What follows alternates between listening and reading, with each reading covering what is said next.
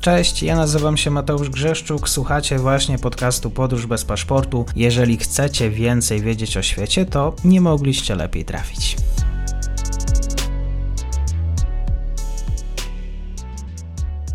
Dzień dobry wszystkim słuchaczom. Dzisiaj moim gościem jest dr Karol Wasilewski, agencja analityczna NeoŚwiat. Dzień dobry. Dzień dobry. Wspomniałeś mi kiedyś, że właśnie w agencji NeoŚwiat zajmujecie się przewidywaniem przyszłości, tak przynajmniej takie sformułowanie zapamiętałem, przewidywaniem tego, co się stanie. Również tutaj my przewidujemy o stosunki międzynarodowe.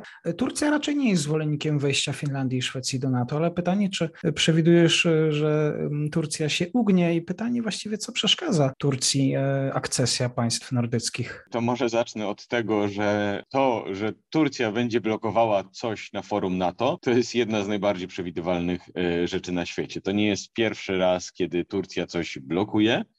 To nie jest pierwszy raz, kiedy blokuje coś takiego, co dla zachodnich sojuszników Turcji jest problemem, nazwijmy to strukturalnym. Dotyczy całego sojuszu, pozycji całego sojuszu, bo włączenie Szwecji i Finlandii w struktury sojuszu byłoby wzmocnieniem po prostu całego sojuszu na rzecz interesów, które przez tych sojuszników są postrzegane jako wtórne, bo dotyczą jednego z państw członkowskich. Turcja cały czas to robi, cały czas argumentując, że jej interesy bezpieczeństwa właśnie są traktowane jako drugorzędne, jako interesy, które przez sojuszników są traktowane z przymrużeniem oka. Dla nas takim najsławniejszym i najbardziej pamiętnym momentem, kiedy Turcja coś blokowała na forum NATO, to był 2019 rok i blokowanie aktualizacji planów obronnościowych dla Polski i państw bałtyckich. Wtedy, to zapewne słuchacze sobie przypomną, jeśli podpowiem, że to toczyło się na fali tych wszystkich dyskusji o śmierci mózgowej NATO, o tym, że Tayyip Erdoğan wspominał, że to chyba prezydent Francji cierpi na takie dolegliwości, a nie Sojusz Północnoatlantycki. Natomiast klucz tego problemu było to, że Turcja uważała, że sojusz nie zważa na jej interesy bezpieczeństwa, jeśli chodzi o sytuację w Syrii, konkretnie jeśli chodzi o ludowe jednostki samoobrony, które wchodzą w skład syryjskich sił demokratycznych, z którymi to współpracują w Syrii Amerykanie, które to Turcja traktuje jako organizację terrorystyczną, bo przedłużenie partii pracujących Kurdystanu, a w związku z tym domagała się od sojuszników, żeby również podchodzili w ten sposób do syryjskich Kurdów, akurat tych syryjskich Kurdów, których Turcja miała na myśli. Nie udało się ostatecznie tego wyegzekwować. Presja na Turcję była duża i zapewne teraz też tak będzie, że Turcja ostatecznie ustąpi i niespecjalnie widzę powód do tego, żeby się, że tak określę, ekscytować tym. To znaczy było wiadomo, że Turcja wypowie się tutaj właśnie w taki sposób, to znaczy, że nie jest zwolenniczką. A teraz dlaczego? Bo zadałeś również to pytanie, co Turcji przeszkadza.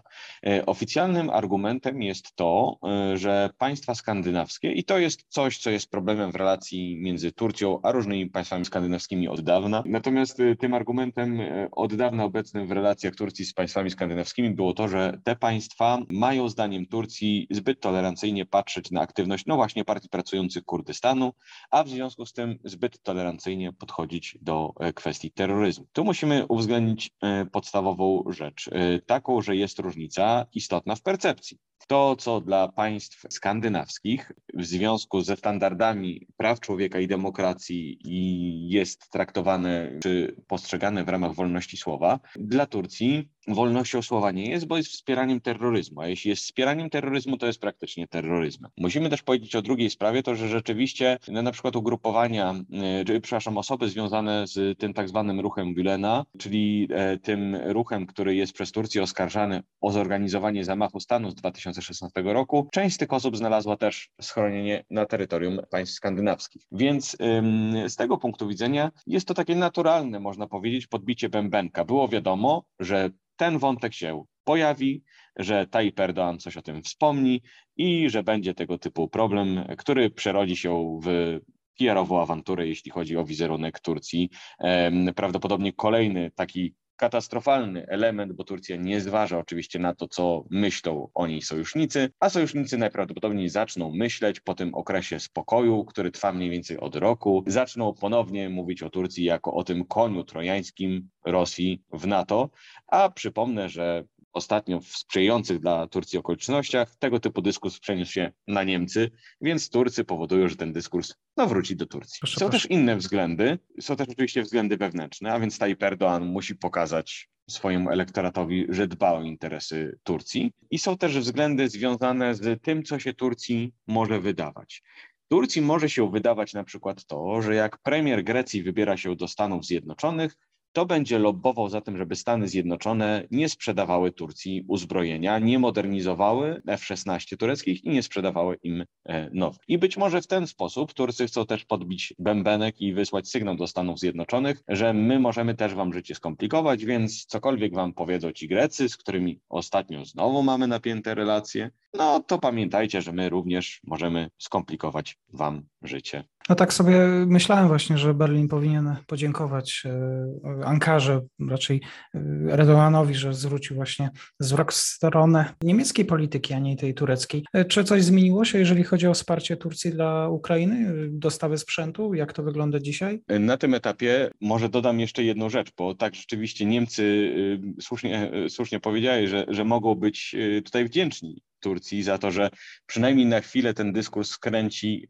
w tę stronę. Ale ja naprawdę nie jestem pewien, jak długo to potrwa, to powinienem dodać, bo gdybyśmy spojrzeli na to z zupełnie innej strony, cały czas tutaj mówimy o tej percepcji Turcji, o co Turcji może chodzić, ale gdybyśmy spojrzeli na to z perspektywy strony natowskiej, to nie jest tak, że Turcja nie pracowała ze Szwecją i Finlandią i nie współpracowała z dyplomatami w ramach okołonatowskiej współpracy. Patrząc na to z tej perspektywy, no to rozumiemy, że to jest takie trochę tupanie po nie w czasie, tak? Oczywiście teraz mamy wykonać kolejny bardzo ważny krok, czyli to członkostwo, tak?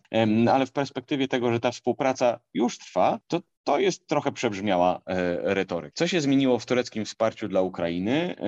Zmieniło się niewiele, to znaczy to wsparcie, o którym rozmawialiśmy już od jakiegoś czasu, tak? Ten balans z zabarwieniem proukraińskim, czyli wysyłaniem broni, między innymi dronów, czy innego uzbrojenia, kamizelek, hełmów, czy podobnie też broni palnej, nadal jest takim wsparciem, ale wsparciem nadal takim, które ma nie antagonizować Rosji. W ostatnim czasie w stosunkach turecko-ukraińskich zaznaczyła się właśnie ta kwestia, to znaczy mieliśmy wystąpienie prezydenta Zełenskiego, jeśli dobrze pamiętam, w greckich mediach, co w ogóle ubodło Turków strasznie, i prezydent Zełenski powiedział, że no trzeba się jakoś określić, prawda? Nie można prowadzić takiej polityki właśnie siedzenia na pocie, gdy z jednej strony Turcja wspiera Ukrainę, a z drugiej strony organizuje specjalne oferty dla rosyjskich turystów, których chciałaby po prostu przyciągnąć do Turcji, bo rzeczywiście pod koniec kwietnia w zasadzie zaczął się ten sezon turystyczny i normalny ruch lotniczy między Turcją a Rosją, no i oczywiście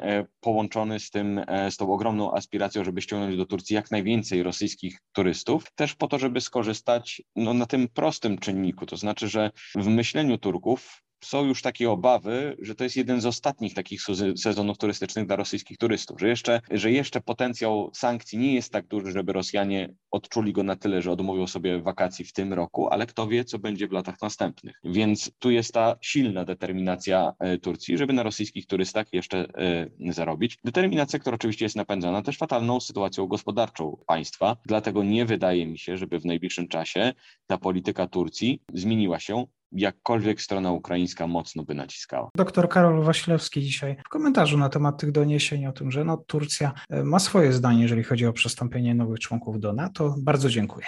Dziękuję również.